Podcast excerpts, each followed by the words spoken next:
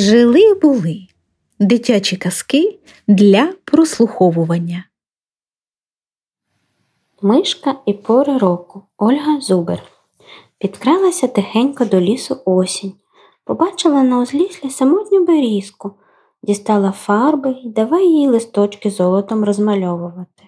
Аж тут і вітер нагодився.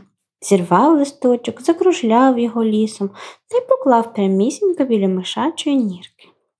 Мишка була ще зовсім маленька і не знала, що на світі буває осінь, і тому дуже здивувалася, побачивши пожовклий листочок. Вона тихесенько обійшла навколо нього, а потім, як підстрибне, «Ой, то це ж, мабуть, берізка його згубила, а тепер не знає, де й шукати, і листочок пожовтів, бо за берізкою сумує. Що ж робити? Знаю, візьму листочок та віднесу його до берізки». Так вона й зробила. Взяла листочок та й подалася на край лісу. Вийшла на узлісся, дивиться, а берізка, мов у золоті стоїть, і листочки з неї падають і падають. «Ой, лишенько!» – забідкалась мишка. І надумала вона листочки позбирати і назад на гілочки поначіплювати. Та гілочки в берізки ростуть так високо, а мишка така маленька, що годі їй думати про те, щоб до гілочки дотягнутися. Сіла вона під берізкою та й плаче. Зажурхотів у листячку їжачок. «Чого плачеш, мишко?» – питає. Розказала мишка свою історію, а їжачок, як почув, то мало не луснув зі сміху. «Ну ти насмішила мене, мишко, хіба ж ти не знаєш, що до лісу прийшла осінь?»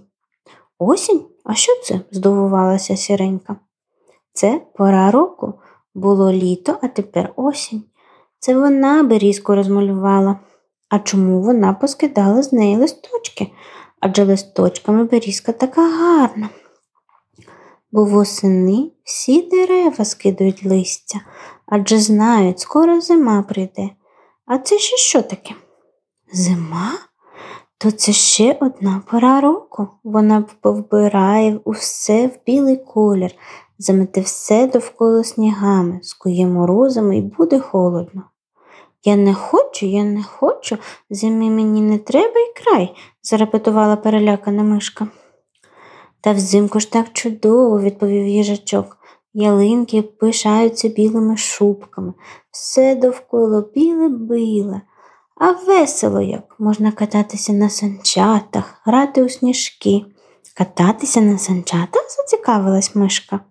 «Так, в мене і санчата є. Я тобі по всіх лісових доріжках покатаю. Хочеш?» «Хочу», – зраділа мишка. «От і чудово!